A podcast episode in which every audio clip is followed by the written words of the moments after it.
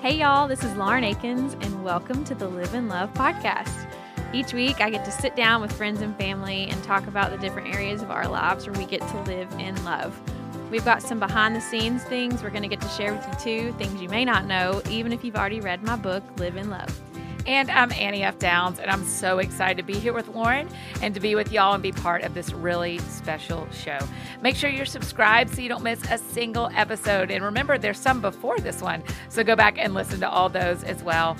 Lauren's New York Times bestselling book, Live in Love, just released in the paperback edition, and you can get it right now, and you should. You can pick up the paperback copy of Live in Love at your favorite local bookstore or wherever you love to buy books. We're talking today about one of your favorite topics how to live in love in motherhood. So, who is joining us for this conversation? So, today we get to sit down with one of my very best friends, April Tomlin. We do so much life together. And I also get to sit down with our nanny. Her name is Mackenzie Wright. And we're going to get to talk about what it's like to live in love in motherhood. Hey y'all, before we get started, I wanted to talk to you about one of our amazing partners, Cru. I think it goes without saying, but the Bible really has changed our lives. And so much of what living in love looks like for me and my family is because of what we've learned from the Bible. But imagine just for a second that you couldn't get a Bible, that you couldn't just hop on Amazon and get one sent to your house or even afford one or take it a step further and imagine that you aren't even allowed to have one. Honestly, I think it's so easy sometimes to forget that there are so many people all over the world who simply can't just get a Bible. And that's why we are so thrilled to partner with Cru. So, Cru is one of the largest evangelical organizations with over 25,000 missionaries in almost every country.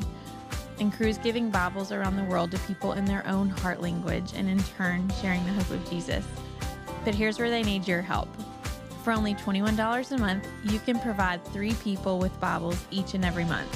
When you sign up to provide three Bibles with a monthly gift of $21, as a thank you, Cru will provide meals to five hungry families through their humanitarian aid ministry, and you'll receive a copy of my new book, Live in Love. All you have to do is text LOVE to 71326 to help today. Imagine just how much this gift could change someone's life. So text love to 71326. That's L O V E to 71326 to help now, or you can visit give.cru.org slash love. Okay, Lauren, we're talking about motherhood. Yay! Um, you're great at that. Oh, thank you. Everyone loves your three girls. They are sweet. Yeah. For the most part. Yeah.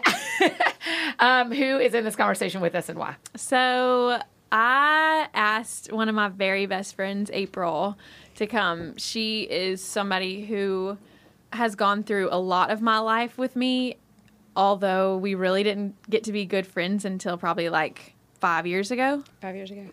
And um, But you were already in her life? Yeah, I was helping her with our house, and we realized that we lived around the corner from Okay. each other. and our husbands knew of each other. Yep. But now like we do so much life with them and our girls i love this but willa gray is 11 months older than everly her everly and everly is 10 months older than ada james and ada james is 9 months older than her adeline and then Oh my gosh, they're just a stair step. yeah Stair step. so our girls are like perfectly in between each other and m- I don't have any nieces or nephews Mm-hmm. yet, and so we always tell our girls that Same. Everly and Adeline are their cousins because I'm like, well, you don't have cousins yet, but Everly and Adeline are your cousins. 100%. So we get to do. I, I I just thought it would be really cool to have April come on because we share so much of the same heart and and being moms and like the struggles of being moms and the realistic side of being moms, but also like the joy and how much fun it is and and but then getting to be friends being moms is incredible. But I also brought Mackenzie mm-hmm. and she is our nanny. Mm-hmm. She is someone who I would not be able to be the mother that I am without Mackenzie mm. because Thomas Rhett and I both work now. We have three little girls and life is hectic. And we do have a lot of family around because people are like, well, don't you have like family everywhere? We do have family coming out of our ears. but I want my family to to be able to have my kids spend the night at their house on the weekends or go on a small trip with them or mm-hmm. whatever and enjoy it instead of it being like, Mom, you have to be here on Monday, also Thursday, and can you come back early Friday mm-hmm. morning? Mm. So Mackenzie has really allowed me to be able to enjoy my family time and allow me and Thomas Rhett to go on dates and traveling, which can just throw you into a whole different mess of a fit. She's just come in and like my extra set of hands with my children and she's somebody who my kids so look up to her and her roommates they call they call mackenzie and her roommates the sisters and so, So like sweet. they've spent the night with them a couple of times and so mackenzie just somebody who's able to who who we share just like april and i our faith we know exactly what it is and Yeah. who it is built on and so for me opening up my children to another woman Yeah. Is a really vulnerable to be like, okay, I know I need help. You're to see everything because you're here. Yeah. Yes. And B, being able to trust that who they are with when they're not with me is somebody who is pointing them to Jesus, who is loving them well, and who's going to be honest with me about, like, hey, you know, Willa Gray kind of had an attitude yesterday. I feel like we need to work through this. Or I've told Ada James three times she has to finish this plate of food. And now I'm calling you in on this because, like, uh, you weren't here today, but when you get home, and sometimes that's that's how the day goes. It wasn't a good day, but we'll try again the next day. And then other days I come back and the girls have like they've gone out to Sonic and gotten a, a slushy and they're out playing at the park and and so it's getting to do life with Mackenzie is also like such a blessing and then is just allowing me to be the mother that I am mm-hmm. with Mackenzie and then with the friends that I have like brought alongside me to do motherhood with and be real with. So I'm really excited to have y'all here. Mackenzie, I have a question for you. Yeah. And there's a lot of friends listening Yeah. who aren't married yet, don't have kids yet, mm-hmm. but they either are a nanny or have nephews and nieces or have families where they help take care of the kids. What is it like uh, to be a mother without being a mother yet? Yeah. Um, Do you think you are? Do you think you're mothering? I feel like it doesn't take to have kids, you know, for myself to love, to feel the love of a mother. Like, I feel like that I could love these kids like they're my own, and I like get so emotional thinking about them. but um, I think that it takes a humble place to come and be like, hey, I want to be here to like love the best that I can for your kids and yeah, just come every day ready to serve her and love her and care for her the best that I can. Mm-hmm. If that answers your question. Yeah, totally. Yeah. April, Yes. you have two girls. Yes. How is motherhood different than you thought it would be? Well, number one, I'm already crying. Just even like, so that's different. Yeah, we got this right here. She's always. I just was crying hearing Mac talk about. it. um. So that that's different. Um. So that's different. So, you know, what's funny about me versus Lauren, I didn't know Lauren that well uh, before motherhood, but I know enough about her now.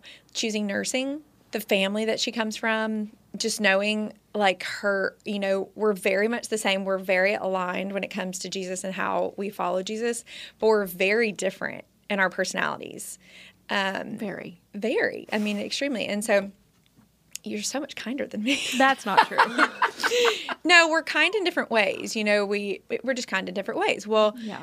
before I can just I just know that Lauren before motherhood. Correct me if I'm wrong because I'm speaking for you, but like was everyone around her was like you're going to be an amazing mother. Like you're just that is you're just going to be. It's not that n- anybody would have said like you're not going to be an amazing mother to me, but even myself like I didn't like a lot of other kids, like my friends' mm. kids. Like, if I'm being like brutally honest, like I would be at Los Paletas, like you know, in my 20s, and like there would be all these kids there. Which is a popsicle place here. It's a pop, yeah. Yeah. Los Paletas is a popsicle place, and lots of kids go there. But I like popsicles, so I would go there. Same, same. and there would be all these kids around, and thoughts that would go through my head. I'm not going to say them out loud because you might misinterpret who I am as a human being. But honestly, like I, there were moments where I was like, maybe this is not what I'm supposed to mm-hmm. do. Anyway, fast forward. A lot of people feel what you're feeling. So that's really great to say that out loud. Yeah. Yeah, and you know, and I, so I was nervous. I was like, I don't want to bring kids into the world and not be able to love them the way. And I, you know, I, I felt very called to design, and I felt like, how am I? You know, I'm not going to be a stay-at-home mom. Like, I can't afford it, and I. It's just not what I'm supposed to be doing. Well, anyways, fast forward to today. This is not a cocky statement. This is just a true statement. I am a better mom than I am a designer. And not not to say I'm an amazing designer, but just I was to about to say you're an amazing But designer. you so- are. no, but just to say, like, I feel more confident being a mother than I do feel being a mm. designer. And so I tell people this when I hear them say, like, oh, I don't want kids. I'm like, you don't know that. Like, you don't know that. And just because you're not wired, like, your personality's not very, like, I don't have like a, like, so I'm not very soft spoken and I'm, you know, just not like a typical soft spoken kind of person or female. I'm pretty bold in my statements. Lauren will tell you this. And I mm-hmm. just, this is how my voice sounds. Like God gave me this exact voice and it just sounds like this. And so, it- you know, that makes you question, like, well, I'm not as sweet as other people and I'm not this and I'm not that. And today I feel more confident being a mom than I do really any role that I've been given. You know, I think that that has a lot to do with, um, Jesus and m- me following him, especially lately. Um, another thing that I would say is very different is if you are a Christian um, and you're an active follower of Jesus, you definitely will understand when I say, like, talk about spiritual attacks. Um, Laura and I talk about it all the time in our group of women that we we do life with in prayer. And um, when your kids are spiritually attacked, which mine have been, um, and I, I had been previous to kids, and I, it didn't like shake me. But when my kids were, like, I almost turned around and was just like, oh, I don't want to do this. I don't want to do. Don't attack my kids, you know. So it brings on this whole other dimension. What did of, it look like? Can you tell us what it looked like? It didn't mean like is it nightmares? Is it bad stuff at school? Can you give us some high level thoughts on that? so spiritual warfare with kids is is interesting, right? I believe that they're so much more innocent and can see things different than we can see things. And I'm not talking about ghosts and things like that. I'm not getting weird on the podcast, but I am saying that at a certain point, it, it wasn't too long ago, I did feel a darkness over my home, and I, I could just feel it. I just knew something was not right, and and I actually called Lauren to be honest, and I was like, something's not right in my house, and my kids started saying things like they started saying that they were seeing things, and I know kids say that, but I I personally felt it. I'm not going to get too much in detail, Yeah, you know, because if you're not Christian, you probably won't want to become a Christian if I say it.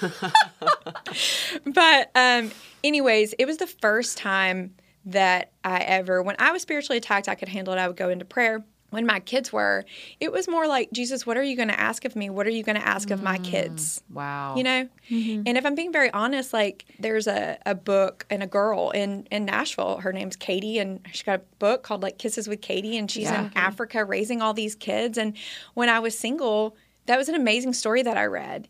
And then when I thought about my own kids, I was like, am I okay with that? And so, to be honest, today it's still a very big struggle. And like, what is he going to call them to do? And how am I going to be okay with that? Because if he mm-hmm. calls them away, I'm honestly today not okay with that. And so I have to make some peace and develop a deeper trust in Jesus than I than I did have to do when I was single. When it was just mm-hmm. me and I only had to think about me, I was like, I'm yours, do whatever. And with my kids, I've had a harder time turning them over. Me too.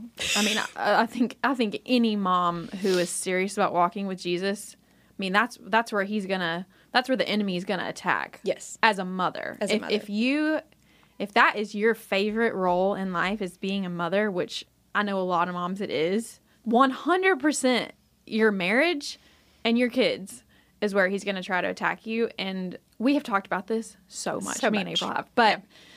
I just had every time this like paralyzing fear comes over me that like one of my kids is going to be taken from me early, like they're not they're not going to live past a certain age or mm-hmm. like I'm going to go on this trip and our plane's going to go down. I'm never going to be able to get to be with my kids again or Yep. like just the craziest Thoughts. yeah, just will come into my mind and I'm like, what in the first of all, first of all, mm. that's not from God. I know that he is not telling me that. So in the name of Jesus, I'm silencing that voice. I will not allow the enemy to like whisper these lies to me.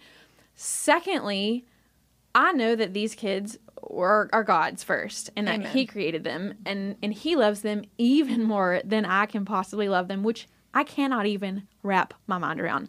But I have to believe it because I know it to be true. Mm-hmm. And if I know that he loves them more than I love them, I have to trust that what he is going to call them to is good ultimately. Mm-hmm. Mothering with open hands, handing them over to God, handing them over to a nanny while you go work, handing them over to your husband while you go out of town with your girlfriends because you really need it on a weekend. Handing your kids over is extremely hard Difficult for yeah. a mom. It is. And but it is something that as you hand them over, you watch them transform into the little person that God wants them to be. And thankfully, I can't believe I get to be their mother and get to be the one to watch them grow and become who He's called them to be. And it's so much fun. It is very hard but it is so much fun. It is the most fun I've ever had in in a job because motherhood is a very very hard job, but it is my most fulfilling job I've ever done. But at the same time, it's also where you don't get thanked very much from your kids. So it's fulfilling in ways that if if you're pouring into the Lord and allowing allowing the Lord to pour into you, that's where he comes in and says, you're doing a great job. You are a great mother. And I see how you are loving these girls well. And that's what is fulfilling is just knowing that I'm doing my purpose and I'm fulfilling my purpose. And it's with three little beings that I couldn't love more. But if you're not filling your time and letting him fill you up with his peace and with his truth and with with his I see you in the details and in the moments where you don't feel seen, then it's really easy to just feel not seen or nobody's going to say hey way to be a great mom today. You changed all those diapers. You made you made those sandwiches. You cleaned up this laundry. You let ada james body slam you 12 times today and you got back up every time and didn't yell at her. You know like you just it, it it will wear you down and so you you've got to have that that truth being poured into you as a mom and i know we've talked about small group so much in this, but my small group is a huge part of that. I'm also like in a women's group with April, and that's a huge part of that.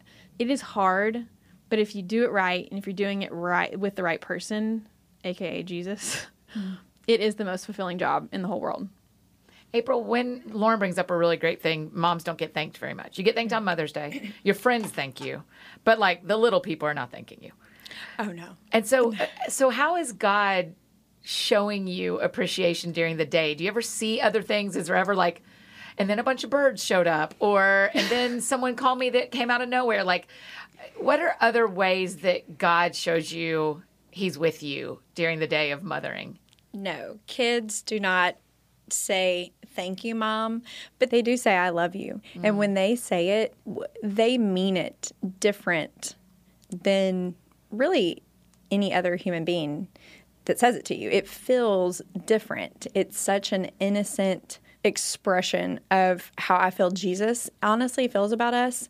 It, wow. The way that they say it is they're not, they don't expect you to do anything. They have no judgment. That it's just this gracious, loving act when they, you know, my kids did it this morning. I mean, they literally just clung to me and were like, I love you, mom. I don't want you to leave. I don't want you to go to work. And I don't get thanked, but I do get loved more by them and my husband in a way that I, I, feel Jesus in those in those moments. And so, no, I do think that that's how you keep going. And um, also, you know, there is something to a responsible role, right? Like it kills me when people are like, if you if you've ever followed me or or you know anything about my company, like like the boss bitch movement kind of like sends me over the edge. Mm-hmm. I just like hate it so much. Mm-hmm.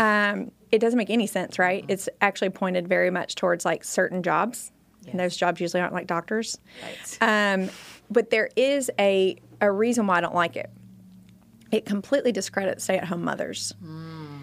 When I go to work, it is a lot easier than what Mac does at work. My job is a lot easier than than my nanny's job, Katie. And Katie and Mac are friends, which is hilarious. But that's great. You know, it's much easier than Mac's job. So I get a I get a break in, in essence. And then stay at home moms do not get a break. Mm-hmm. They've got to find all of this love in their heart to love all day long. and then when I get home to express my love that I have not gotten to show all day, they have to keep doing that. And it kind of like rocks my world to think about. Honestly, it's such an wow. it's such an important role. And so the responsibility of having these kids watch you, whether you choose to work or whether you choose not to work. You know, even at my own job, nobody thanks me for being a good designer. You know, nobody thanks me. I just feel a responsibility. I feel a weight to do that, what I was called to do. Same thing with being a mom. There's a responsibility to that that I feel like should give moms like sadly enough, I've even heard husbands say to me, But you work, you know, my wife doesn't do much. And I could not correct somebody fast enough. I mean, you want to see my head like fully spin around? Uh huh. What do you mean I do more than your wife? Your, your wife is literally sharing like her love and her emotions and her all day. I can get disconnect for a second you know, and then reconnect. Like they never disconnect. And so the responsibility and the weight to be on all the time because your kids are watching you, I find it hard to do when I get home. Mm. Set my phone down, be present, show them Jesus. When I'm mad at my husband, yeah, calm my voice down when I want to scream. You know, like mm. these things I only have to do it. I do it on the weekends and then I do it a few hours a day. As a stay at home mom, you have that responsibility and that weight all day long. And I think that women should take such pride in that and they should tell their husbands um, to back up. yes. Preach, sister. Seriously. so good. Hey, I'm just going to take a second from our conversation with April and Mackenzie to share about one of our sponsors, Modern Fertility.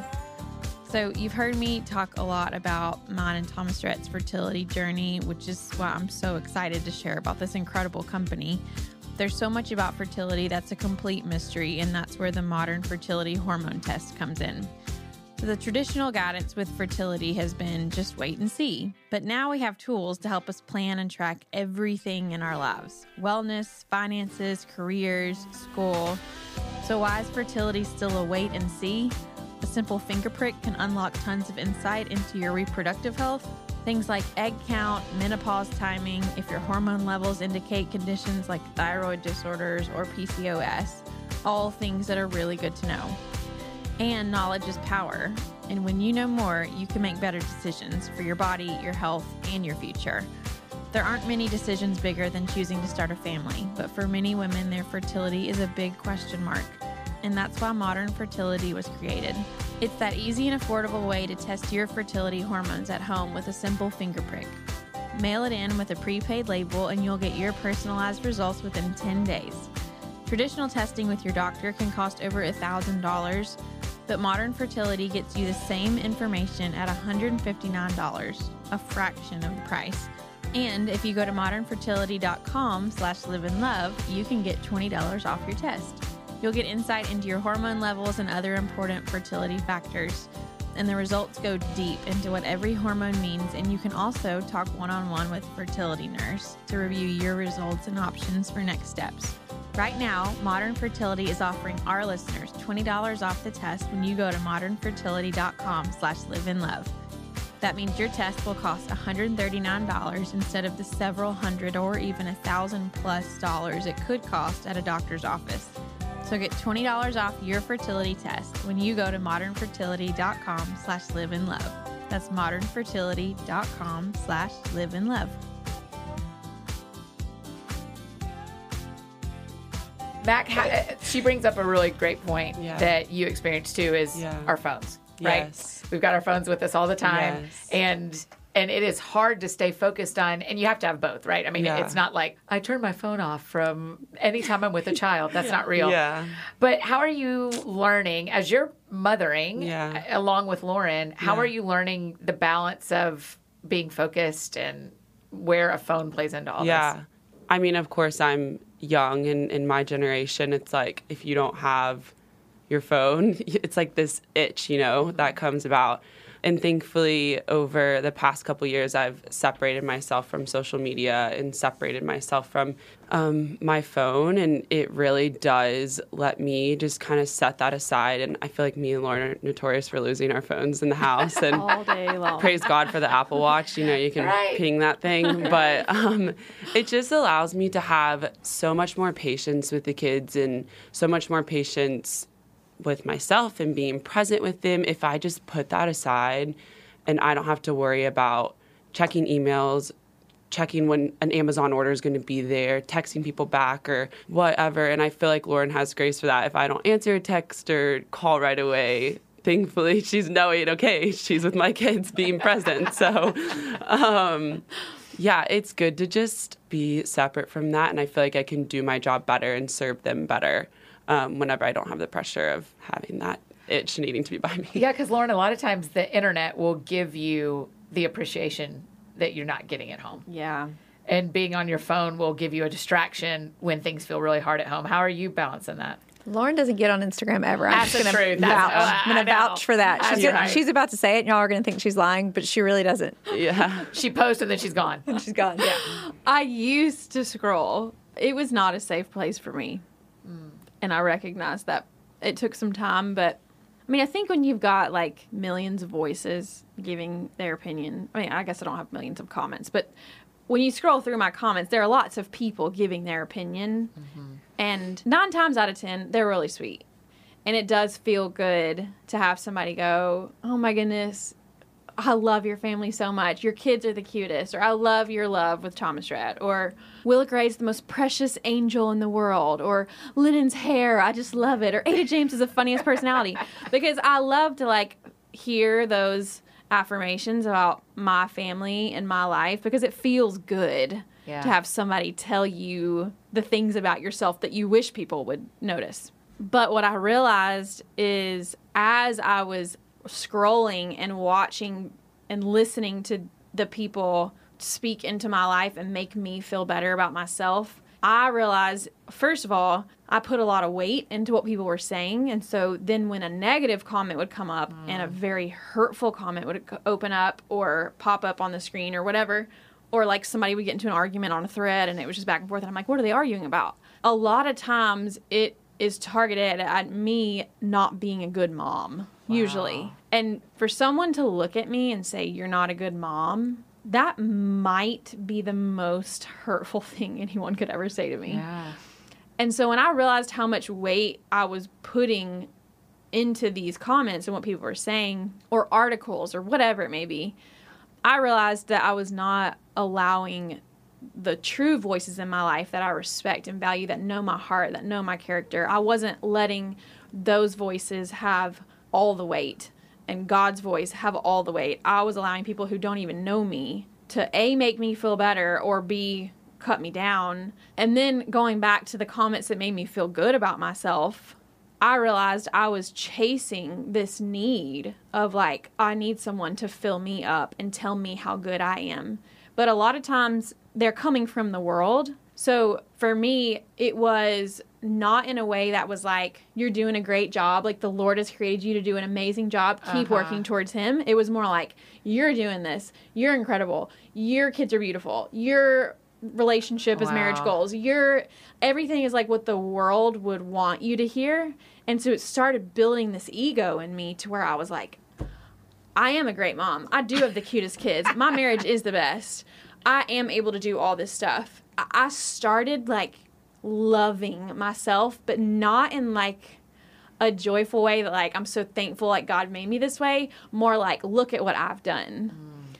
And it it was dangerous for me on two levels because I started becoming kind of my own god of my life and thinking that I was doing all this on my own. So that when things mm-hmm. failed, I was very mm-hmm. self-critical. Mm-hmm. I was very hateful to the people around me, especially my husband. I was not asking God and consulting him on major decisions in my life. I wasn't letting him pour into me. It shifted the way that I was. I talked about in an earlier episode where Suzanne uh, Marinick called me out and was like, I can see your light dimming. Yeah. Like you are giving yourself over to the world and I can see it. And it was kind of in that moment where like almost like the height of our relationship and like me becoming famous along with Thomas Rhett and his career skyrocketing and that's where that temptation comes in to be like look at us look what we've done and just forget about like how to be humble or how to be grateful or how to like celebrate the wins in your life but then also realize that to whom much is given much responsibility is mm-hmm. required. And you yeah you may be given all these things but it's not for you to go boast about it. It's for you to go change the world with it. Like what are you mm-hmm. going to do with the things that he's given you? What are you going to do with the kids that he's given you? What are you going to do with the success the money the voice, the whatever it may be. All of those things can so easily just in just a, just a little turn of the dial can go a very different way. And to me, social media was a big part of that, allowing those voices to plant things in my head which seemingly were coming from a good place, but deep down I realized it was not a safe place. It was not they were not safe voices to listen to. And so yeah, I'm not on social media as much anymore. And April, you really operate in the two places that moms compare themselves the most Yes. being a mother and decorating homes. Yeah. I mean, literally, that's where, when I hear my mom friends talking, those are the two things that scroll scrolling and even conversation where you compare the most. How do you not, how do you get out of that game so that you mother really well for your kids? Are you talking about social media or just Yeah. the materialism of design? Yes to both. You just go to both. Well, social media. So I'm turning 40 this year, which Woohoo! yes. Happy birthday. crazy. Yeah. So when I was in college, uh, you know, there was there was no social media, and so it it's not ingrained into me and to the depth that it is younger people. I've not truly struggled with it in a big way, to be honest. Um, as a matter of fact, I have an entire team of people begging me to post, and I just simply forget. And I, I don't say that to put any credit towards myself. I just wasn't around. Like, I just, it wasn't embedded in me. Thank you, Jesus. I have a, a totally different worry for my girls. I mean, they know how to operate stuff more. Actually, they're and two. They know how to operate iPads. I mean, like, they're literally, can you pay for this app? I'm like, Tori, can you pay for this app? I don't even know how to do that. Like, I don't even, you know, literally, I'm not, that happened this morning. And so, we're just you know it, it so it, i did not struggle with it in a way that uh, i see other people struggling with it however satan can use almost anything even things that are not struggles for you to become struggles for you and recently i mean i had to call lauren there was such a hateful thing put on my page Oh, wow. because I'm Republican. And I don't even say that I'm Republican. They just figured it out. And which is wild and crazy and stupid. There's no more dumb thing than to judge someone off their political v- views and, and to harass them because I, I can't even wrap my mind around it. It makes me so so mad. Well, st- someone came on to my thing and um, they were. I- I've never seen this level of hate ever in real life. I'm like talking about getting Lauren security people involved, and like I was very scared. That to me, it instantly I took my kids off my page. Not entirely, like I still share them and their lives um, in a way that I'm proud of them. You know, I want people to know that follow me and choose to follow along because I appreciate. I mean, I really do appreciate. It's changed my world. People following along on social media and caring about our designs and our work, and listening to me talk about Jesus and talk about my faith and not, you know, throwing a bunch of hate my way.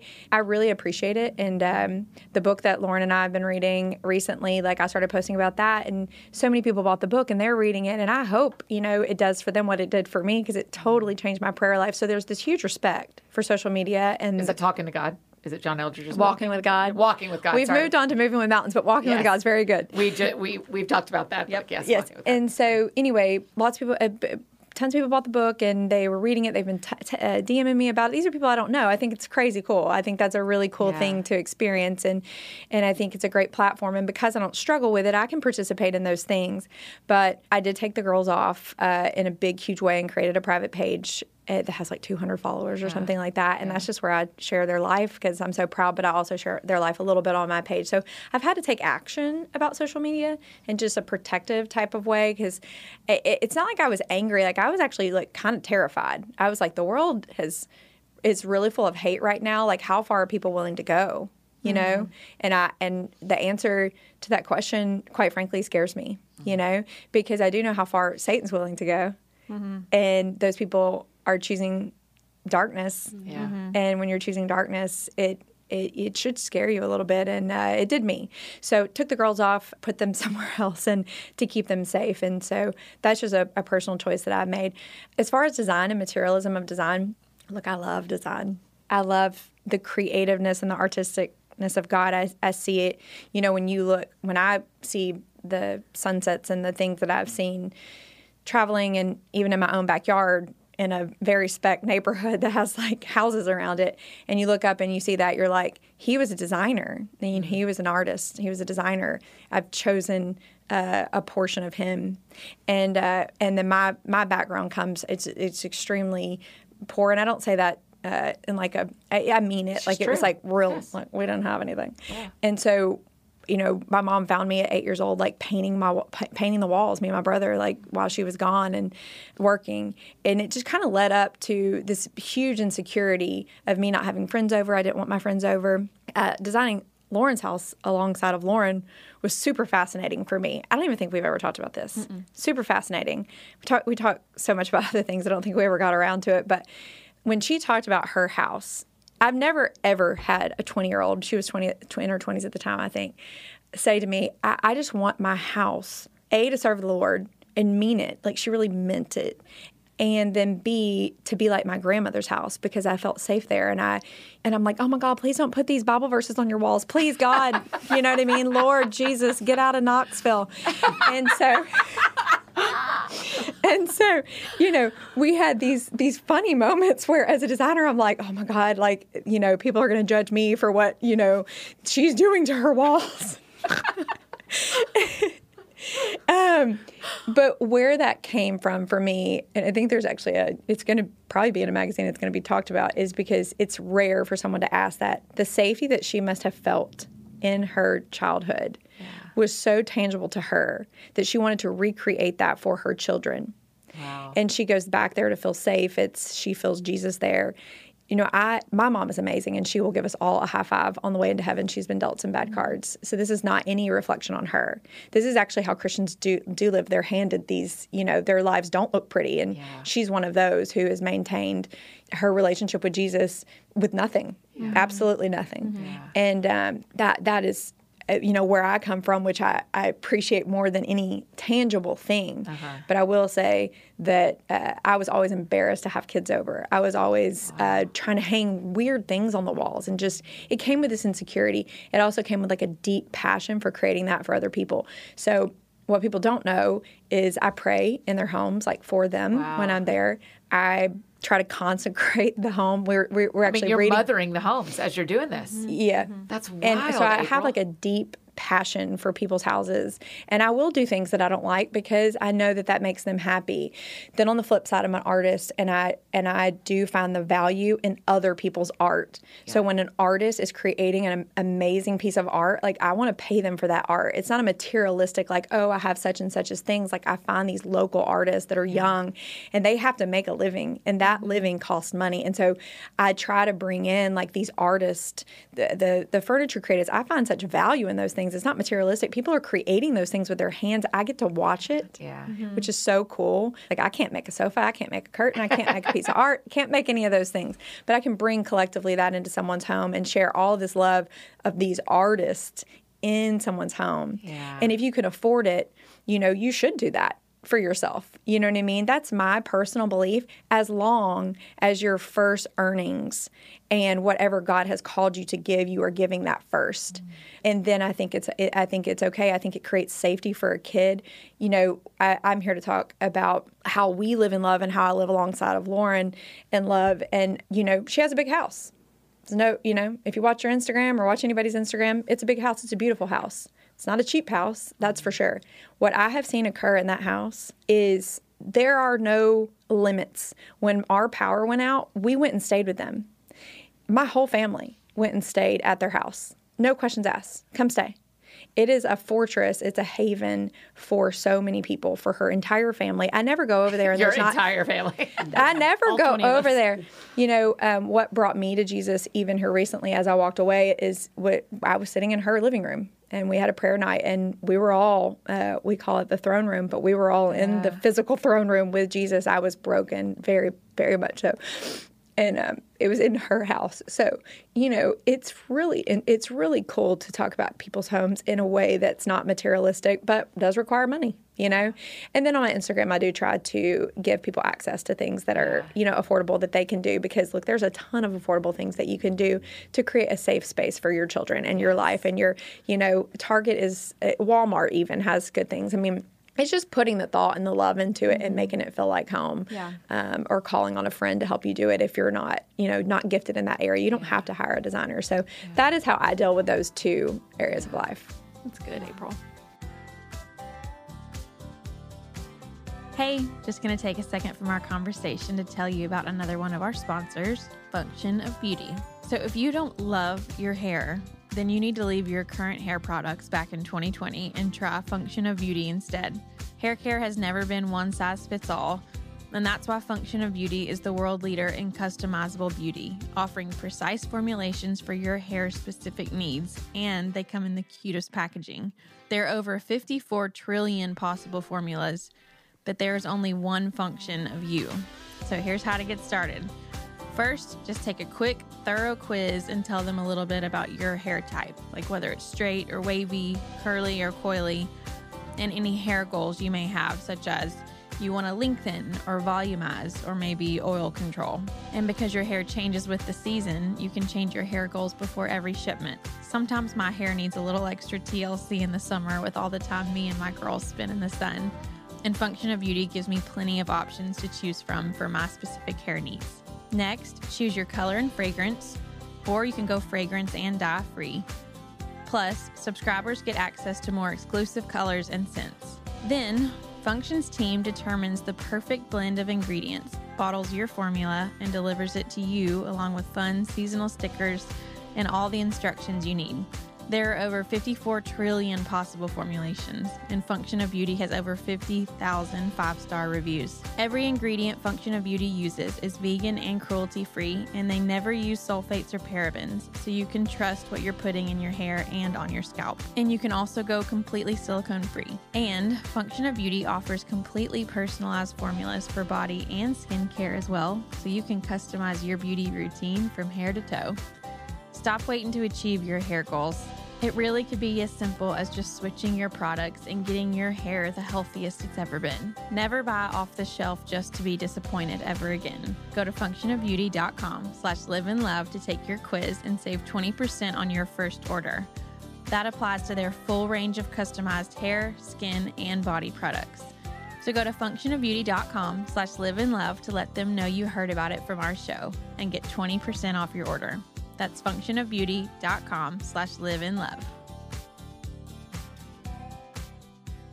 Okay, so Lauren, when I'm here in April, I'm thinking about all of our friends with lots of different budgets who are all building a home for their family, mm-hmm. for their kids. Why does your kids' experience in the home matter? How have you seen that? Like, not only people coming over, but the couches they're sitting on. And, like, how does that affect your mothering? So when I told April that I wanted her to build a house, her and Austin, to build a house that feels like my grandmother's homes, both of my grandmothers, and even Thomas Rhett's grandmothers. All four of them oh, wow. are huge parts of our life. And when I look back on my life as a kid, that's where my kids are now. And I, I so often look at my children and think, like, I put myself back in my mom's shoes, like when we were that age Yeah. and go like how would my mom do this? How would my mom how how would i feel in this situation as a kid? And how would my mom respond to things? Because my mom is there is no one like my mom. I hope to be at the end of motherhood at the end of my life i hope i am half the mom that my mom was to me and my brother and mm. sister. But when i think back over my childhood i do think of my grandparents homes and the love that i was raised in in my childhood, when my childhood, and I go back there, I go back to my neighborhood, I go back to my parents' house. And when I think of those memories, there's so much joy and love. We did not have a big house growing up. My parents still live there. and it was not big, but it like April was saying, they did not have money to splurge and hire a designer. But the love that my mom poured into that home made me who I am. The experiences we had in that home and the couches were full to the point where we would start making places on the floor because our house wasn't big. But my house was the house that everybody wanted to come to because mm-hmm. that's where everyone experienced love and peace and joy, like such joy.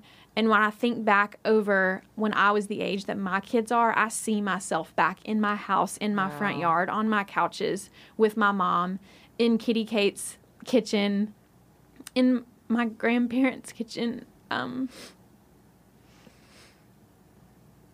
playing with my Mimi, playing with Granddaddy. Um, and then I also like remember the tragic moments. Like Kitty Kate passed away this year, and I, I found my grandfather right after he had died. And and when Hunter when Hunter died, I can see myself at his home, at the Thompson's home, right across the street from my parents. I can see I can see myself in my front yard talking to God, asking him why he took him so early. Like through all the heartbreak of my life that feels unbearable sometimes. I always go back to my home and the homes I was raised in, and that was my parents' home and Kitty Kate's home and Mimi and Granddaddy's home and and then now that I'm married, also being raised in Mammy's home and Mama and Papa's home on Thomas Rhett's side of the family and watching my kids being raised in Paige's home, my mother-in-law. And like there are going to be moments in my life that and in my children's life that are so hard for them to walk through. But what I want for them is that safe place to come back to, or when their friends are walking through a hard moment, a safe place for their friends to come into. And and I want their memories to be full of even through the hard times, they had that place of peace and love and joy, even when there was a lot of sadness. And it is a safety net. Just what April was saying, like it is such safety for me that I feel, and I know my kids feel in our home that April helped come to life. And it is a place where our friends feel safe, and a lot of Jesus's name is made greater in our home. And I that is my most proud thing. That I, that is my most proud part of my house is that I'm giving that home over to Jesus for what He wants to use it for. But as far as my kids go, I'm watching them being raised in a loving home, in a happy home, in a home that deals with issues, in a home that doesn't hide things and, and mm-hmm. hardships and in Paige's home where you know I, I watch her love my kids well and they have a safe place in her home. They have a safe place in my mom's home.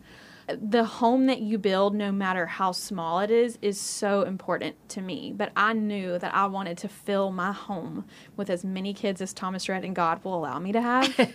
Mm-hmm. And also with their friends. And and i hope that they come over for their groups when their kids are in high school and doing like small groups or, or having worship night or want to do a ball game in the backyard or watch a movie or just sleepovers and do homework and that's and what I now, want my and now to our kids go to the same school, so I've got to like compete with that to get them to come to my house every once in a while, or they're going to have to build me a side house. That's right. to live at their house because my kids are always going to want to be. And currently today, they always go. I want to go play in Willa Gray and Ada's playroom. It's so special to them. It's such a such a loved in like little space. It's so fun for little kids, and it was my favorite room. But that my kids even say, "I want to go play." You know, they Yeah. want to play with the kids, but they also want to play. You know, on the bunk beds and in the little houses. It's just so fun. it's so fun. Mackenzie, what are your favorite things about each of the girls? Oh gosh. There's so many. I'll start with Lennon. She is the one that I've had like from the beginning. You know, I yeah. She started when Ada James was how old? fifteen months. Oh wow. Ooh, Yeah. whoa, that was a tough age. Oh yeah.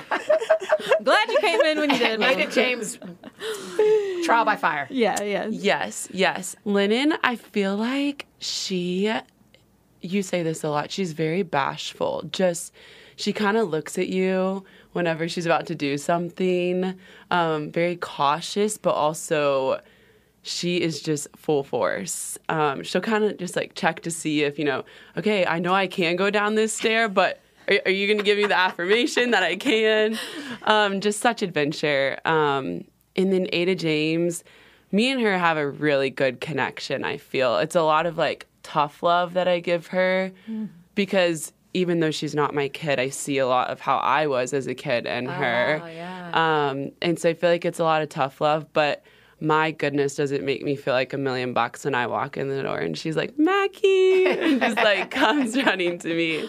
Um, so even in the hard times, I feel like she is just willing to snuggle up with me and kind of be the more physically affectionate one.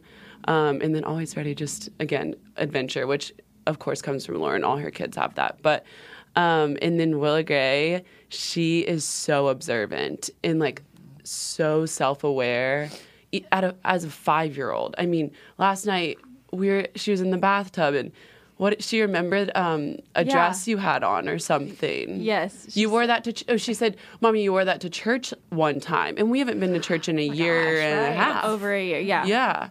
And so she's so observant and, and just so aware. She was helping us bathe Lennon. And She washed Lennon's hair washed for the first Lennon's time. hair for the first time last night. Yeah. Um, and I just feel like she's become such a helper and just is so eager to learn about Jesus. I mean, Mm-hmm. so eager to learn. And truly, I see her like every night wanting to know, okay, Easter's coming up. Well, what is Easter? Like, asking about like okay jesus died on the cross well why did he have to die that way or th- just so many curious things as a five and a half year old that i'm like holy cow you're smart and you are just going to change the world um, she, they all are but gosh she's yeah there's so many things but i would say for all three of them adventure is just in their bones Yeah. and it is just so cool to like be alongside of that and Yeah. Help them you know experience that adventure so You're such a gift. Um, such You really are. a gift. Thank you. I would be dead without Mackenzie. I know. I'm not kidding. I'm I'd be not dead without Katie for sure. I'd be dead without Mackenzie. I'd be dead without Mo. I'd be dead without Elbia. Well, I don't know. I just I feel like I try to. I said this earlier, but I try to just like finish the day, and when my head hits the pillow, it's like, have I loved, have I cared, and have I supported Lauren and Thomas Rhett today? Wow. Not have I taught the kids algebra by six years old? Have I Right. am I having them be bilingual? You know, Yeah. maybe not things that I'm like bringing to the table, but um, I feel like in the busyness and the amazing chaos that y'all have, if I'm here to like love, support, and care, then I am like doing my job as your friend and as your nanny. So hopefully. I'm so thankful you're my friend and our nanny. It never fails. When we go have a date night downstairs, we'll come upstairs and the house is spotless. And the kids are like all tucked in. She's made a grocery list for the next day. And then we walk into our room. The bed's like, you know, there might be a little bit of popcorn Yeah, kernels, kernels. left over where the girls have just had popcorn and marshmallows. And they're always, lights are just barely dimmed and candles are lit next to our bed. And Thomas Rhett's like, I love when Mackenzie puts the kids down. He's like, she knows what's up. okay, so at the end of every episode, we're asking the same question, and I have consistently failed to prepare anyone for this question at the end of episodes. Whoops! But here it goes. Um, April, I'm gonna ask you first. Okay. How do you live in love in motherhood? What does that mean to you, or or when you hear that, what does that say to your heart, or how do you choose to live that way?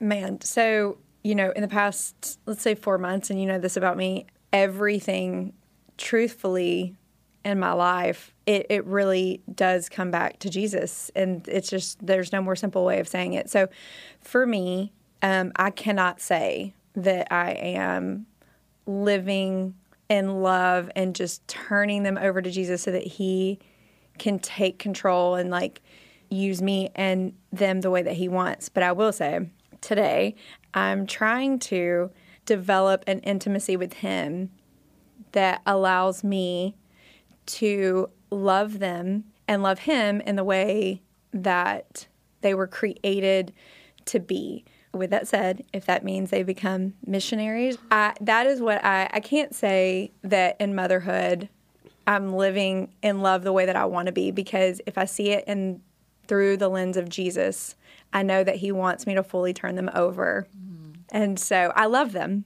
I do.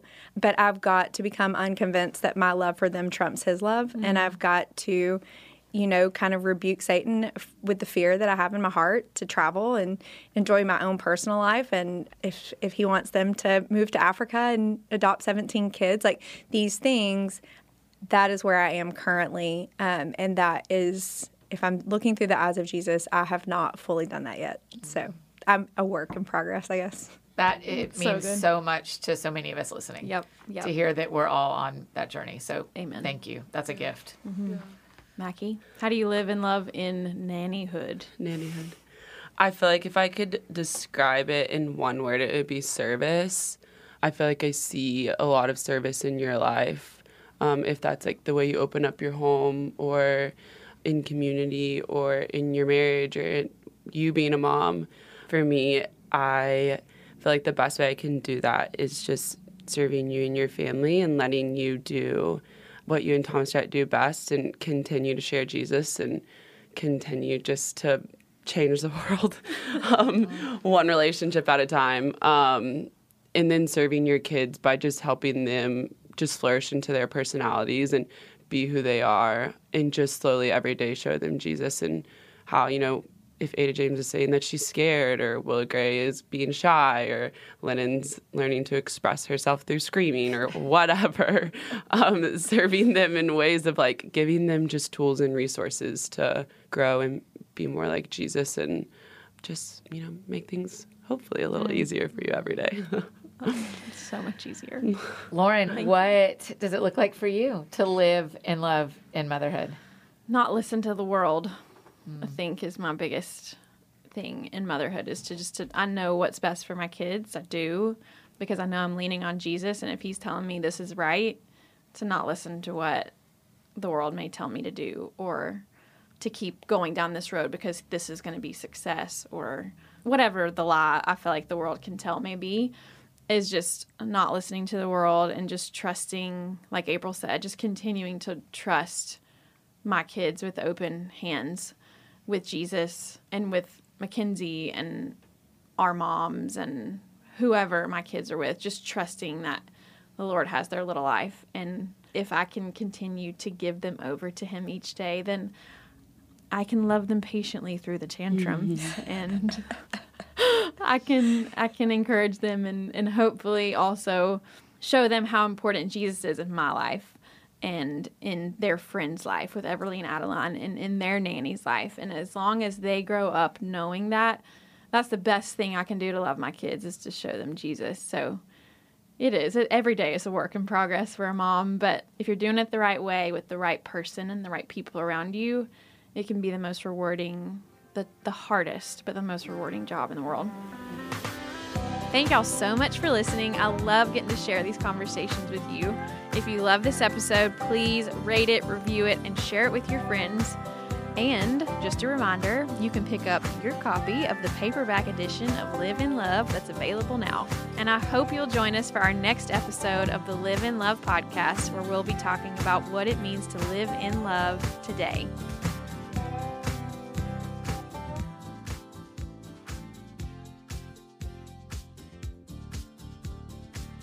Hey y'all, don't forget to partner with our friends at Cru. For only $21 a month, you can provide three people with Bibles each and every month. When you sign up, they provide three Bibles with a monthly gift of $21.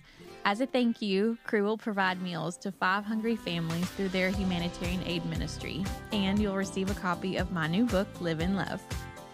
Simply text LOVE to 71326 to help today. Imagine just how much this gift could change someone's life. So text LOVE to 71326. That's L O V E to 71326 to help now. Or you can visit give.cru.org slash love.